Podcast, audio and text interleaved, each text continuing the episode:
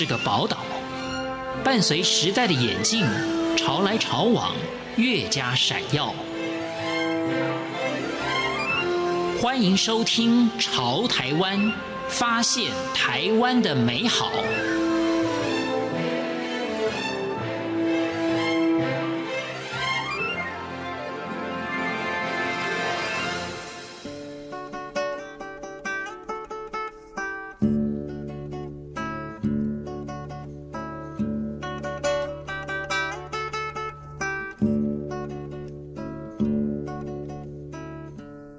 各位听众朋友，您好，欢迎收听《潮台湾》，我是赵伟成。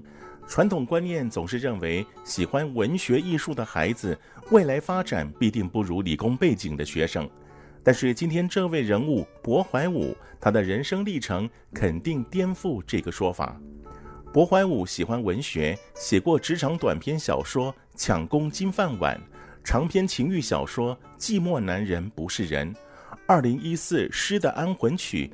为受难的同胞祝祷等，他喜欢艺术，毕业于国立艺术学院戏剧系，是诺贝尔文学奖得主高行健授权合作导演。他研究命理，硕士论文写的就是数位命理下的生活策略。可他的工作是圣米尔企业管理顾问有限公司创意风格总监，也是中华品牌再造协会副理事长。由此可见，在理想与务实中。薄怀武明白如何取得平衡，在工作和兴趣中，薄怀武也懂得将各种领域专长融合汇通。今天的潮台湾就为您介绍薄怀武那些年的那些事儿。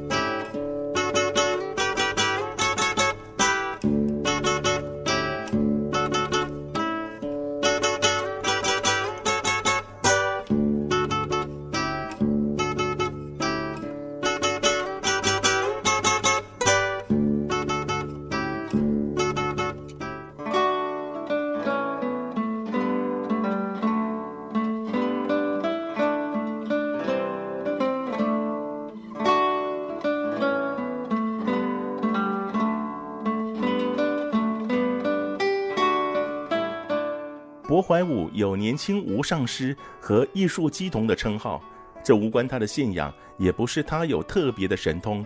而是在青年时代对艺术诠释的浑然天成，引来旁人的赞誉。因为我大学是学戏剧，所以呢，艺术系统是先有的一个绰号。那其实就是呃，因为我以前在会自己编导呃新的戏，那我在写剧本的时候，有一次呢，我就上节目就就讲说啊，那个剧本啊，我常常就是手摸着键盘，我就给自己打出一个剧本来，然后呢，完全可以，我可以同时跟你讲话，同时在打剧本。然后呢，那个主持人就说，哎，所以。你就是很像鸡童了，说嗯，好像是有点像鸡童。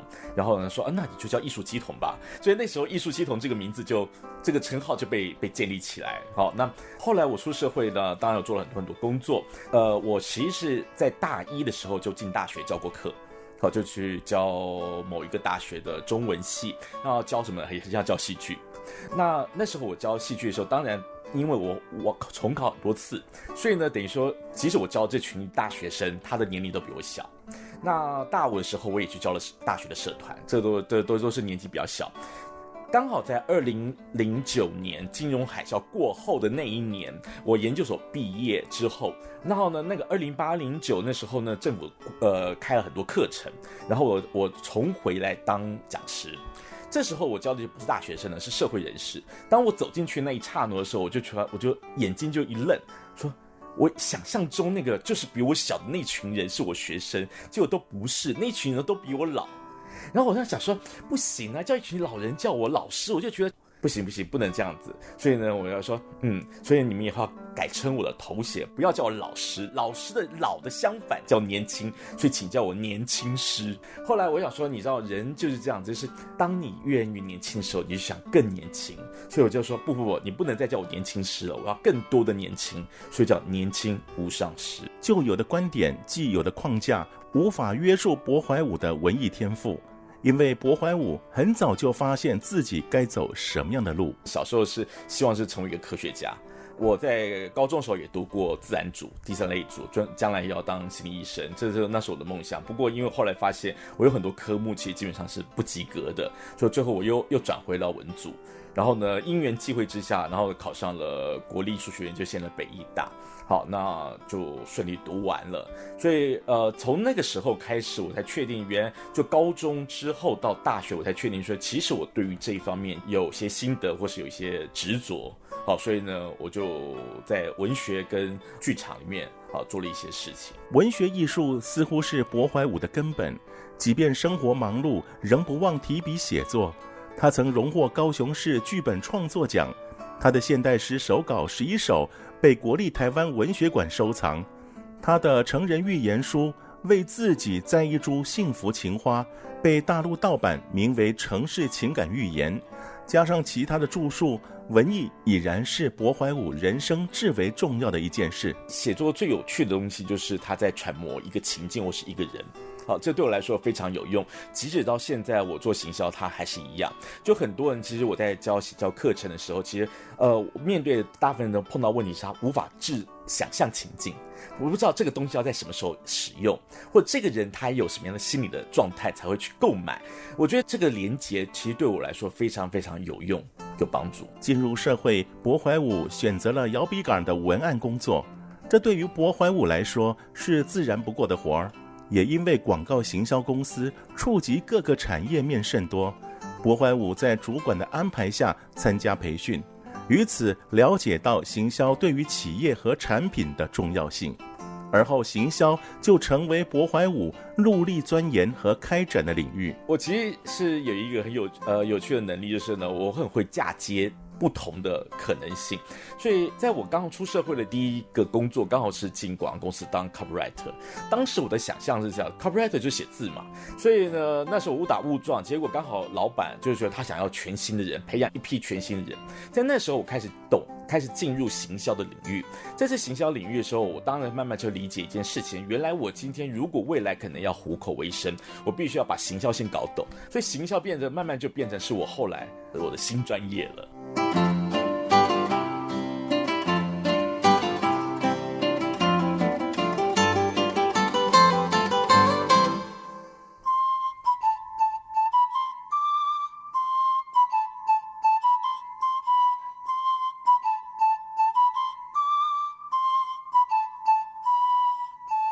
文学、艺术、行销看似跨领域。但薄怀武却能从人的基本整合出自己的特有专长，让工作能力的展现与创作更加游刃有余。其实三个之间有一个关联性，它都牵扯到一样东西，叫做人。其实我对人充满了兴趣，就是我一直要不抽丝剥茧去理解到人到底最终的渴望是什么。如果我能搞懂这个最终渴望，当然我在不管在我呃戏剧创作，或是我的诗词，或是到我的社会学的研究，或是到我行销上。它是一体，它同一件事情。好，所以后来我发现，原来我其实更关心的是人。柏怀武目前是圣米尔企业管理顾问有限公司创意风格总监，也参与中华品牌再造协会的运作。柏怀武认为，创意跟行销有其关联性，创意不一定是撒币的大工程。无论工作生活都能有创意的思维与作为啊！我觉得创意这个东西啊，其实我们用一个最简单的方式来解释它，就是你找到非黑即白的第三条路来解决问题。因为非黑即白是最容易，就是两种方法极端的思考，这这是一般人会犯的错误。第三种的方式来解决问题，它容易跳脱这两个的窠臼。好，那我们在讲什么叫做创意？这个时候，其实我们要面对的问题是你什么是你要解决的问题。如果你能找到问题本身的话，你才能去找到方法去解决。这就是我认为创意这么基本的想象，它不需要有太深奥的原理。薄怀武喜欢跟大家分享经手的案例，而在他接案的过程中，极具挑战性的操作案例也不计其数。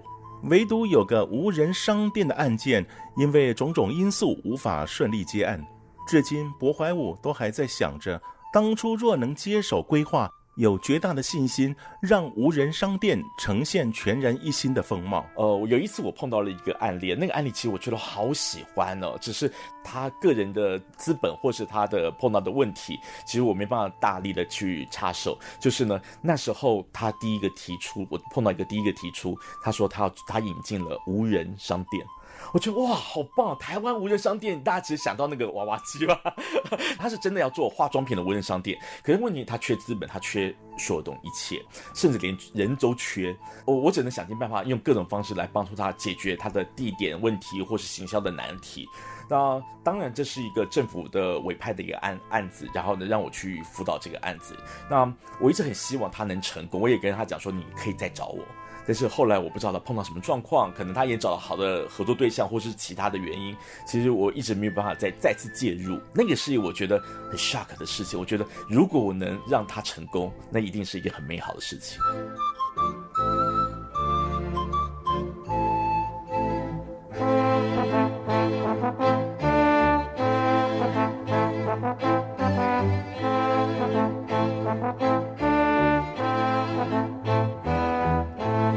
中华品牌再造协会是一个以辅导大型企业品牌再造，进而拓展至中小企业以及社会企业和非营利组织为主，寄望运用协会力量强化台湾的竞争力以及社会正面发展的组织。柏怀武加入后并担任副理事长一职，就是对台湾各个产业有更多的想法和使命。期盼为台湾的品牌再造筹措更宏伟的未来。所以台湾的产业其实是这样子啊，就是原则上你可以分两个部分呢、啊。第一个部分就是是老企业，老企业是是一个思考点，他们必须要再造或转型。那我们面临到很快速的就碰碰到了很多问题，包括呃整个网络化，网络化可能还来不及跟上就行动化，现在还碰到各种的天灾人祸。那这个这样子的状况会让老企业他必须要在很短时间赶快做出决策和甚至找到方法来面对，让他的这个品牌能脱颖而出，能变成一个新的品牌。再来，我们可以从一个另外一个角度来思考，就是就原生的数位品牌，它如何在这么多数位的竞争底下。它能脱颖而出，或是它可能它原始的定位可能出了问题，那必须要再做一个新的定位品牌，好，或者它进入实体化的过程，如何让数位跟实体进行嫁接？好，这个这两个都是我们会面临到的问题，好，而且它是活生生的。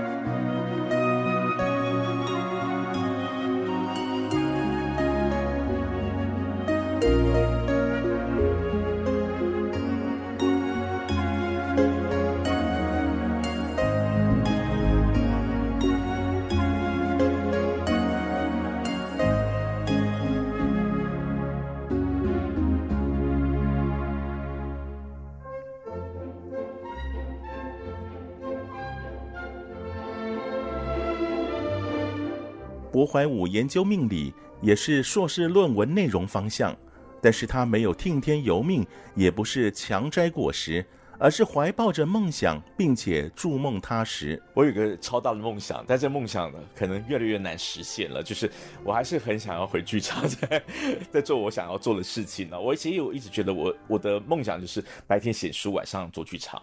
好，但是这个是必须要。花很大的心力，先把我的那个资本给养好了，对，养足了，才能做这件事情。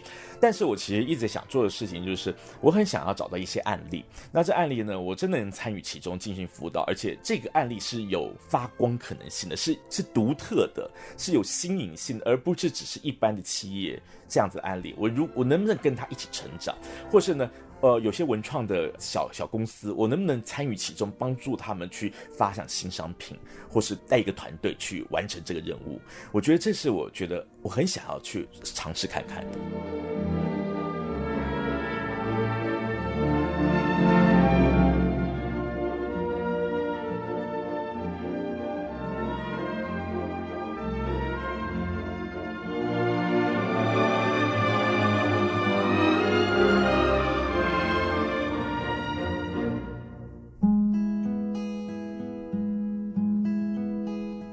薄怀武的脸书首页写着：“学习就是进化，适者才准生存。”从这句话当中就不难体会，薄怀武为何能在时代的洪流中坚守本心，砥砺前行。